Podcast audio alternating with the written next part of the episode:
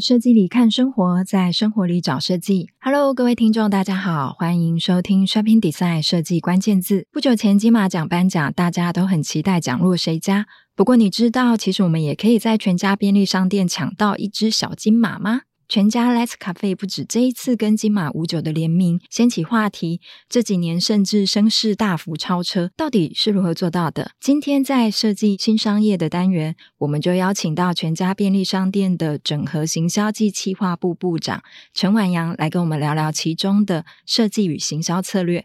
欢迎婉阳。大家好，我是全家便利商店陈婉阳，那负责的是行销工作。很高兴今天可以来到这边。Hello，婉扬。那这几年大家有一个很明显的感受，就是有好几个全家的子品牌，像是 Let's Cafe、Fami Ice，甚至选品超市 Fami Super，都让人感觉很有质感，然后印象深刻。然后这几年商业媒体上也有很多讨论，是在全家好像默默超车，然后默默变强大了。那像这几个品牌，他们不只是商品的内容，而是包含连品牌的形象，甚至 logo 都让人很有记忆。一点，所以我们很好奇的是，像 Let's Cafe 跟 Fami Super 这几个子品牌，对全家来说，它的角色是什么？你们在推出之前有经过哪些的讨论跟规划？好，谢谢琼慧哦。那我想，便利商店它相当的竞争哦。那过去我们可能是满足消费者的商品，或者提供好的服务给消费者。那慢慢的，我们就在思考说，诶，如果我们就是就这样只有卖商品跟提供服务，这样消费者的记忆点到底在哪里？哦，那我们也不希望说，诶，消费者最后觉得，呃，在全家喝了一杯很好喝的咖啡，那当他要跟别人推荐的时候说，说他大概只能讲说全家的咖啡很好喝。啊，讲不出一个名字，或全家的面包很好吃。那所以在几年前，我们就在思考说，因为便利商店它是一个很快节奏的产业，它每一周都有相当多的新的品项会推出。那光用品项跟消费者沟通，其实并没有太大的差异哦。就是说，全家的面包，seven 的面包，所以我们才开始慢慢去思考说，诶，要不要把这些品类去做一些。品牌化的概念，让大家能够理解。诶，你喝到的咖啡是全家的什么咖啡？那进而可以去做一些分享。那当然，当决定建立品牌这一件事情的时候，就要开始思考：那我到底要去选哪些类别来建立品牌？所以内部就也做了一些思考。啊，当然有考量到包括它的销量、可以接触度。当然，我们不会去做一个。可能一天只卖三个五个东西的品类来做品牌，那其实它的效益是很低的哈。那所以我们就开始去做品类。那当然，第一个我们当时选的就是 Let's Cafe。那 Let's Cafe 它本来就有品牌，只是我们在视觉上面或者它的品牌精神，我们希望去做一些重新的定义。那透过这样的一些重新定义，让这样的品牌会被记得，甚至它的品牌精神是会被认同的。那当你建立这样的品牌之后，其实未来所有的行销操作或跟消费者的沟通，其实是好延伸的哈，也比较容易。如果得到别人的认同，也比较容易去打动别人。那其实最终最终是希望说，大家认同这个品牌，然后去完成最后完成交易啦。所以大概就是我们这几年来，其实还蛮致力于去推动各种商品的品牌化的工作。那像刚刚婉扬提到的 Let's Cafe 啊，就是这个品牌其实全家本来就有了，所以但是到它真的让消费者有印象，你们自己觉得这几年做了哪些关键策略，或者说做对了哪几件事情？我想一开始我们在做 Last Cafe 这个品牌的时候，我们思考的是说，其实我们有跟外部的竞品去对比一些品牌的定位。那所以那时候我们的概念其实。最原始的概念，我们希望说去做一杯好喝的咖啡。那当然，好喝的咖啡这个就应该说比较相对没有意境了，它比较像形容词啊。所以当时我们就决定说，诶，我们第一个，我们先找找了设计师冯宇这位设计师来跟我们共同讨论。那好喝，它是不是可以代表一种美好？所以我们就决定说，我们希望一杯咖啡就是代表一口美好。那把这个美好的事物去送给。消费者从这边去做延伸，那当然你要送一杯一口美好这一件事情，绝对不会说你喊一喊就真的一口美好。我所以我们就说，它必须经过非常多的淬炼，所以我们就拉出了这句话，叫做“淬炼只为一口美好”。那当然，这个淬炼也不是空谈呐，吼，就是这样的淬炼可能来自于包含它的咖啡豆要很厉害，它的机器要很厉害，它的水质要非常好。那包括我们合作的团队，UCC 的团队要非常厉害，包括我们的杯子，包括我们的外部。所以，我们把这样的一个品牌精神也延续在我们整个商品的开发里面，或者商品的对外的推出。所以，刚刚琼慧一开始讲到的金马。那我们也是第四年来跟金马去做这样的合作。那为什么会跟金马去做合作？因为其实拍一部电影也跟做一杯好咖啡是一样的，所以我们要给我们的那个影迷，然后就应该说电影要给影迷叫做一格的美好，因为电影是一格一格的给他嘛。嗯、那其实我们也在给我们的影迷，那这个影是饮料的饮。哦，影迷一口美好，嗯，然后也是淬炼这样，是是是。那我们双方都很认真的淬炼，拍一部电影需要经过很多的淬炼。那一样，我们要做一杯好喝的咖啡，这样的美好也需要众多人共同的淬炼，才能够做出一杯好咖啡。所以我们在四年前就跟金马这样的合作，其实应该说大家都想提供自己的美好。也都需要经过淬炼，只是全家的 Last Cafe，我们就是提供一杯很好喝，给消费者一口美好的咖啡，所以我们大概就做这样连续四年的一个合作。那但是像因为便利商店其实面对的群众是所有人，就是可能不分男女老少，就是各个族群都会去。那像 Let's Cafe 这样子的一个子品牌，它其实面对的观众是。有一点分众的，所以在行销上面对这么大的市场，你们要如何去精准沟通到你们想要沟通的对象？我们的主精神叫一口的美好，那当然它会切分不同的 TA 嘛，每一个人的美好可能不大一样。那所以这个在我们的产品品类就会去做一些分众哦，就是说我们有经典咖啡，我们有单品咖啡，我们有特浓咖啡，哦，甚至我们有一些西西里咖啡的特调。那其实对应的都是不同的族群，就像刚琼慧讲的，我们面对的族群相当的广泛。那有些人也许他喜欢单品，有些人他就是喜欢经典的咖啡，有些人夏天他希望的叫西西里的特调。所以我们大概也会用这样的一个分众，不同的 TA，提供他不同的品类，来告诉他这个美好的概念。那像今年就是你们。跟金马联名的那个小金马，我那时候就是为了要得到这个小金马，我就第一天就跑去全家，然后就想说我要买。当然那时候我没有抢到啦，因为我一开口跟他说我要买咖啡的时候，店员就先跟我讲说那个小金马已经没有喽。我要讲的是，其实我走进那间店，我本来是想要买咖啡，然后是为了联名，可是我也有留意到旁边的 Fami Ice，就是最后我在那间全家先买了 Fami Ice，我慢慢。吃完那个冰淇淋，然后才买咖啡。所以我另一个印象就是，今年你们的双麒麟品牌就是 Fami Ice，它在今年一月月的时候有一个全新的形象，甚至你们找了设计团队是 Five Metal Shop，就是之前在设计圈他们是以五金行、日立然后爆红的一个团队。那你们为什么会想要帮 Fami Ice 做品牌重塑？那我想也如刚刚所讲了，过去其实全家双麒麟算是在业界相当相当独特啦，就是全家是第一个在便利商店导入双麒麟。那当然，我们导入不久之后，同业也跟随我们一起来推这样的一个双麒麟。那当然，经过这几年。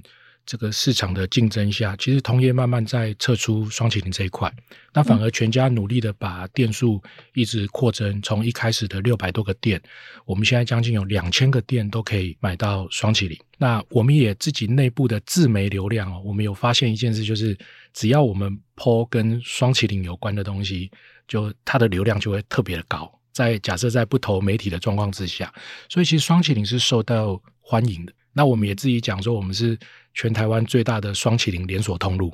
对，因为我们应该是逻辑上两千个店的双麒麟店，应该就是只有全家在做贩售，有这么多的点来做贩售。那主要双麒麟受到相当年轻人的喜爱的原因，是因为我们经常性的变换各种的口味啊。那我们也尝试的跟很多的联名业者去做一些联名。那所以我们那时候就在做着做着，我们就忽然觉得说。诶，那我们这个冰淇淋，我们这个双淇淋到底叫什么？我们原来的名字就是说全家双淇淋，嗯、哦，Fami 霜淇淋，嗯，哦，那也没有特别的为它 naming。那其实基于咖啡的一个这样的成功，那内部行销单位也在思考说，诶，我们应该要帮我们这个具有差异性的商品去把它叫一个名字。我们也就如刚一开始所讲的。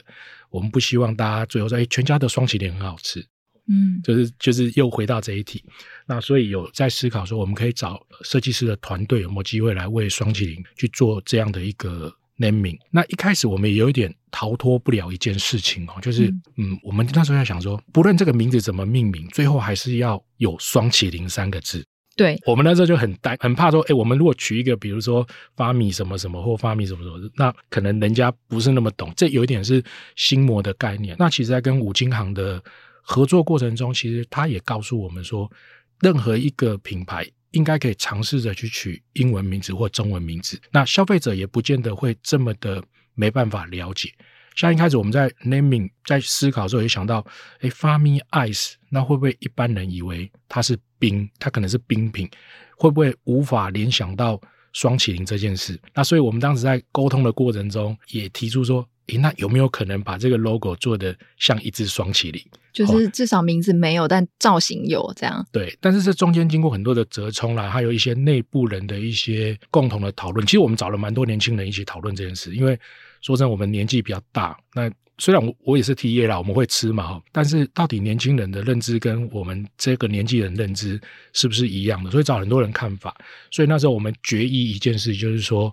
嗯，我们不要有双麒麟的那个符号，因为这跟大部分外部的双麒麟的 logo 都太像，双麒麟品牌的 logo 都太像，所以那时候我们觉得要用简化的方式，所以我们就读现在大家看到的哦，就是我们 Farmy Ice 其实它就是下方的一个甜筒，用一个很简单的设计，让人家意识到这就是一个甜筒。那当时在想 Ice 这个字的时候，我们也想说。我们玩一点巧思，因为其实双麒麟它本身就是一个很有创意的东西嘛，嗯，它不同的口味搭配，甚至搭配不同的饼皮，所以我们就把那个 i 爱死的 i 把它颠倒过来写，变成是惊叹号的概念。哦，那个 ice 我们是把它发咪 Ice 的 i i c e，我们的 i 是把它变成是一个惊叹号，那就代表说我们每天都会给你一个惊叹号，我们不同的口味、不同的联名、不同的饼皮搭配，就是给大家一个惊叹号。那个 i 惊叹号之余，我们也把它想象成是。霜淇淋在挤出来的时候，从机器里面挤出来滴下来的感觉，嗯、所以，我我们的 Farmy Ice 呢，Farmy 的 I 是正常的 I，、嗯、那 Ice 的 I 是惊叹号，把它颠倒，玩一点点巧思在里面，一个概念在里面。嗯，那我很好奇，就是因为你们经历了一段就是要放下心魔的过程，那在推出的时候，我想你们应该多少都还是有点紧张。推出之后的反馈是如何？就是你们是更确定说，哎，这个方向走对了，还是？我觉得也很难去证明对还是不对啦。但是从我们内部委托外部的一些。调查的那个机构调查出来的反应其实是好的。那另外从网络的那个流量爬文啊，或者是呃大家关键字的搜寻爬文的结果，也发现这个品牌消费者的认同度也相当的高。那我觉得品牌还有一件事情说，除了让消费者更认知、更知道你在想什么，其实它对于行销的帮助很大。过去如果没有品牌，没有 Farmy Ice，没有今天你值得一个惊叹号这样的主轴。其实我们做每一档的商品，比如说在做每一档的双麒麟这样的商品，其实我们会今天想一个，明天想一个主轴，后天想一个主轴，下一档又再想另外一个主轴啊。但是我们自从定义好我们的 Farmy Ice 这样的一个概念，然后用惊叹号的这样的一个概念，那其实对于我们的行销展开，就会有一个依循在那边。嗯，等于它有一个精神在，是大家就会用惊叹，所以不管商品开发。或者是行销展开，我们都会在思考，我们都会问自己说：这个案子真的有给消费者一个惊叹的感觉吗？嗯，那大家就会往这一路慢慢去思考。那如我刚刚所讲，就是我们包括从颜色的变化，或者不同的双料的搭配，或者是饼皮，或者跟一个你出其意料之外的，应该说一个原料去做结合。比如说，我们最近最新的这一档，我们是那个跟那个三崎。做的玉米浓汤口味，嗯、那大家很神奇，应该很难想象，玉米浓汤不是拿来喝的吗？嗯，那怎么可以把它做成呃双麒麟的口味？其实这不就是一种惊叹号吗？嗯，哦，那当你听到这个名字，你就觉得是惊叹号；当你吃了之后，忽然发现还真的很像玉米浓汤的时候，又是另外一个惊叹号。所以从商品的开发或者是行销的展开，我们都会有一个依据。那我想品牌就是透过不管。每次每次的商品开发，每次每次的行销展开，重复的堆叠这样的印象，都依循同样的主轴，那久了，消费者看到就容易记得，他你的认知就会可以打动他。嗯，那像刚刚提到的 Fami Ice 或者是 Less 咖啡，其实双擎或咖啡都是原本全家便利商店就有在卖的东西。可是今年二月的时候，你们有一个新品牌是做超市选品超市，就是 Fami Super。然后第一间是在台北东区。那阵子我在社群上就是很意外，因为我是先看到一些设计人或者是创意工作者在聊说，他们很惊讶，就是在东区逛到一个。这么有质感的全家便利商店，然后里面各种可能生鲜或法式冷冻食品都有。那这个东西跟原本全家在做的事情有一点，我感觉好像有一点不太一样。所以你们对于 Fami Super 就是这个选品超市的定位是什么？然后你们如何透过设计，就一开始就是设定它就是要走这个质感的这个品牌印象吗？好，我们往超市这一路去迈进，其实。呃，应该说，经过 COVID-19 之后，其实消费者的一些消费模式慢慢去改变，那就是自主，就是自己煮饭这个商机是慢慢出来。那当然，便利商店也本来就有卖一些冷冻的商品，或者是生鲜蔬菜的商品。当然，它没有全店在卖，它是部分的店在卖。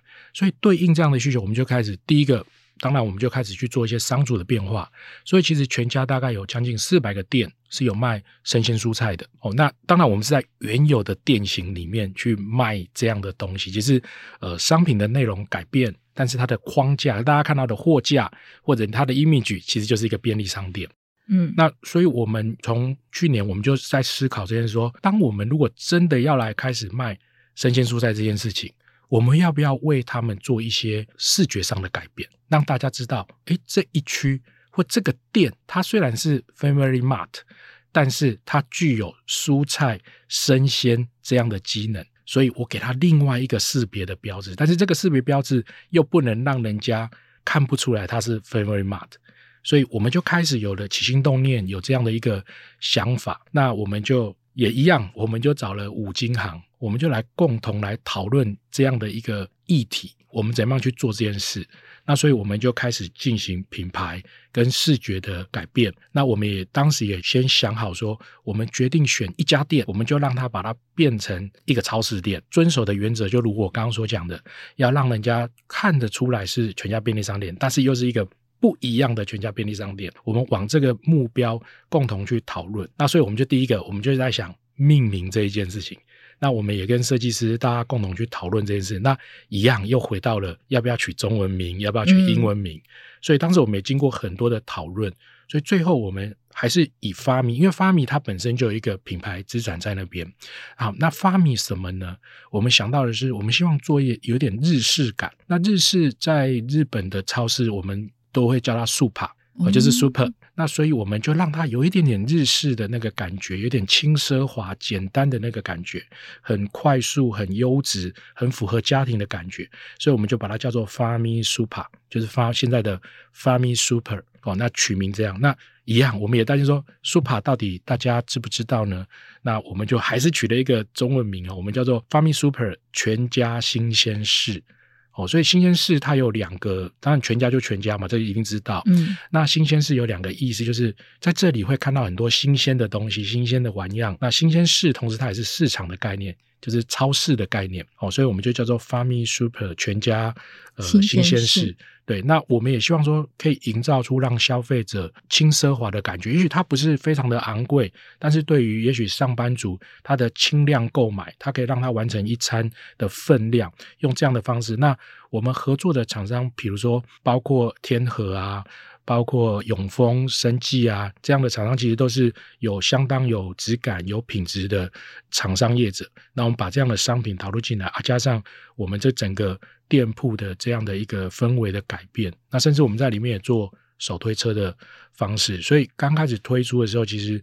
还蛮多网美去那边打卡拍照、嗯、哦，那所以大概网络上也有这样在在做一些分享。那我们初期就是先做，当时我们的设定先做一家店，那慢慢的一家一家慢慢去扩。那当然，我们目前大概有六个店是做这样的超市店，这样的设计氛围，我们也把它移植到我刚刚讲的那四百家本来就在卖蔬菜的，也许我不是全店的把它变成 Fami Super 的样子，但是我至少让在生鲜的位置这个区块的时候，我把这样的视觉把它放进去，至少消费者走到这边的时候。会有那种品牌的认知感，嗯，就会有印象说，在这边我好像可以买到一些要在家自主的话，可以有一些不同以往的选择。像刚刚提到，我们从 Let's Cafe Fami Ice 到 Fami Super，其实你们陆续都找了就是设计师团队合作。那我相信在便利商店，就是往年的经营模式上，可能你们的一些活动的视觉都是由内部的团队来做嘛。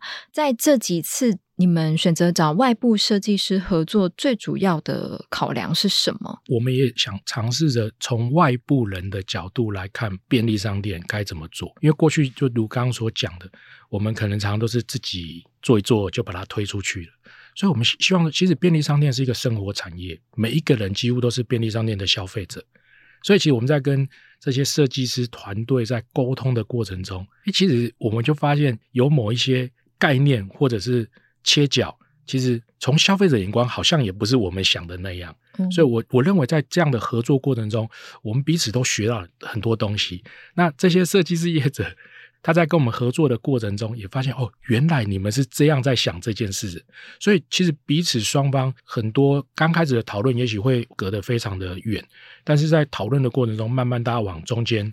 比如说，我举一个例子，像 Let's Cafe，我们一开始在做的时候，我们的设计师团队原来提出来的概念是，他觉得我们 Let's Cafe 应该就是提供一个休息站，给消费者能够进来喝一杯咖啡。他觉得是用空间的概念去谈论这一件事情。但是其实我们期望的是，我们要做一杯好喝的咖啡。其实我们的很单纯，因为唯有好喝，人家才会继续来喝。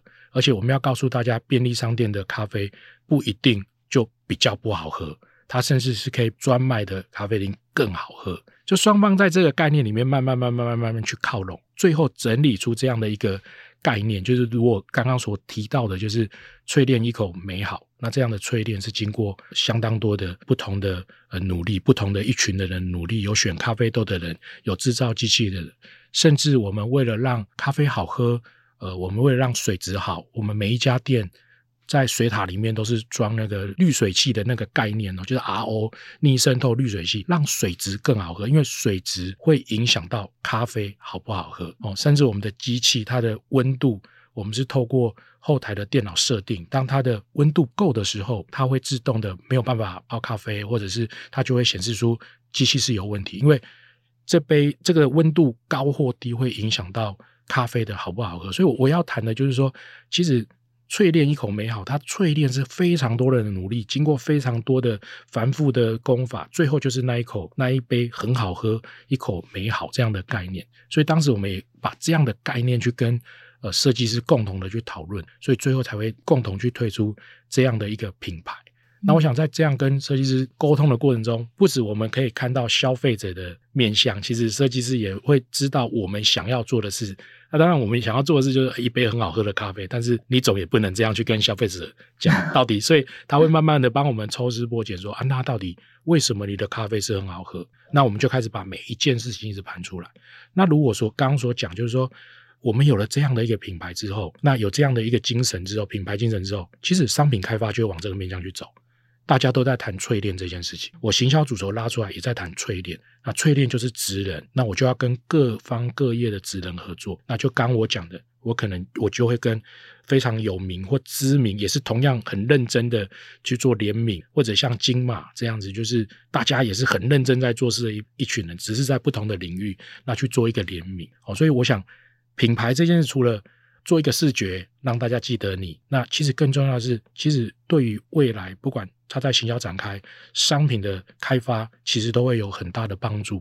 那我很好奇，就是刚刚聊到的啊，听起来感觉就是跟设计师合作，好像你们花非常多的时间在做讨论这件事情。所以会不会其实合作起来，比如说那个时程啊，可能比你原本预计的还要拉得还长？你们有做一些调整吗？其实，如果需求越明确的东西，其实大家的速度会快，这是第一个。哦、第二个就是设计师的。彼此的那个理解度，我有一种感觉，就是说有合作过的设计师，相对会更理解我们。嗯，哦，虽然他做的也许是不同的品类，但是他会更了解便利商店。那第三个就是，其实讨论的过程中，倒也不是纯纯然的做讨论。其实我们在做每一个品牌的时候，我们都会做大量的试调，甚至把同业的竞品，不一定是同业，有些是竞品。比如说像咖啡，我们不只包含同业的咖啡，别的咖啡厅，我们也会去分析、拆解它的品牌，那彼此的品牌定位，去做一个品牌定位图出来。那我们想在这个定位图的哪里？那这个哪里倒也不是哪里有空档哪里切，而是能够最被大家接受，也最符合你的产业属性的位置。那我要到这个位置，我们自己的核心能力真的做得到吗？就如我刚刚讲的，你绝对不会做了一个品牌之后，你的咖啡就真的变很好喝。你也不可能因为你觉得咖啡很好喝啊，就真的变很好喝。嗯，所以这些是种种的考量，所以也采用了很大量的外部的数据啊，甚至我们有做一些专家的访谈，甚至消费者的焦点座谈，我们去其实相做了相当多的事情，才有办法去完成这件事。那当然，团队慢慢会。进步，所以我其实常常在做，例如我在做咖啡品牌的时候，我也会找其他的 PM 哦，也许他是负责饮料，他是负责面包的不同的 team，我都会拉人进来，有点像种子部队的概念，也让他们跟在旁边，也许不会提出太多的意见，但是他们跟着在旁边去学这样的一个功法哦，一个流程。那等到哪一天他的品类是要做品牌的时候，也不要说驾轻就熟，至少它的逻辑流程，它会有更深的了解。那对速度或者对最后的产出，都会有相当大的帮助。因为我刚刚想到说，其实，在疫情的变化之下，就便利超商的竞争或者是环境的变动，其实变得很快。但这样听下来，会发现做品牌的这个过程，让你们把某些东西也梳理的比较清楚，所以反而应对起来可以变得比较快。是。其实，在便利商店做行销，我常常讲，我们就是快思慢想。那所谓的快思是便利商店全年无休，那我们每两周就是一个档期，所以我们一年有二十六个档期。那每一个档期都会推出上百支的商品或数十个活动，要跟消费者做沟通。所以，其实行销团队真的是一档接一档在做。所以，可能你这一档好不容易昂上去，你的下下档已经在想了。下一档可能已经正在印了，那所以其实我们的我常常讲说，便利商店行销日子过得非常快，像我们现在都已经在想啤酒的事情，嗯、夏天的事吗？是是是是，嗯、那夏天啤酒饮料，我们已经在想这件事情。我们常常夏天都在吃年菜，嗯，哦，因为夏天就要想好年菜要怎么卖，所以我们的日子过得特别快。便利商店的行销人员，第一个他就是要能够接受这种快节奏、多样商品、多样服务，而且全年不停。你完全没有淡旺季这件事情，所以我说要做这件事叫快思，就是你要快速的对应，要做快行销这一件事情。甚至外部有一个事件出来，我们就立刻要对应。像我们过去做过的零确诊，嗯、甚至我们针对五倍券、三倍券，要立刻政府有这样的施策，我们要立刻去做这样的马上做这样的行销。对，那这个就是快思。那慢想是什么？慢想就是如我们刚刚在一直在谈的，就是品牌这件事情，确实要慢慢想。但是我我始终认为说，品牌这件事慢慢想的过程中，当然如果能够透过一些流程化或者人员的熟悉化，或者跟熟悉的团队或者比较好的功法，慢想也有机会稍微做快一点点。嗯，那慢想的过程中，其实刚我所讲的就是，如果你把品牌想好了，未来你在对应快变动、快思的时候，会帮助你做得更快。哦，就是当我咖啡的品牌确认淬炼只为一口美好，确认了之后，我在对应快速这件事，我就会从淬炼这件事，从美好这件事，快速的展开非常多的事情，不是每一场都重新想。所以我想，这个在快思慢想里面，对我们品牌的建立，对我们对应快行销，其实有很大的帮助。嗯，那我们也很好奇，就是这像刚刚提到这三个品牌，它从无到有花了多少时间？但我觉得 Let's Cafe 跟 Fami Ice 因为是本来就有的品相，所以那个时间可能比较难计算。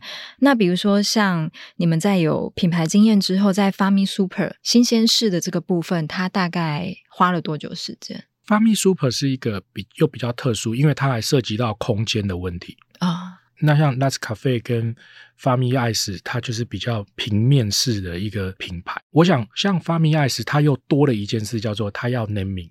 嗯，Let's Cafe 是用原来的名字，去展开后面的事情。那 FarmiEice 就是连名字一起。但是你说到底有没有快或慢？其实我觉得那个有时候是要讲机遇吗？还是运气？还是什么？就是有时候大家都很同在一个光谱或同一个痛调里面的时候，大家的结论会非常的。但是有时候。难免也会陷入一些鬼打墙的状况。那通常我们最后鬼打墙，大家的决议方式倒也不是独裁啦，或者是官大学问大。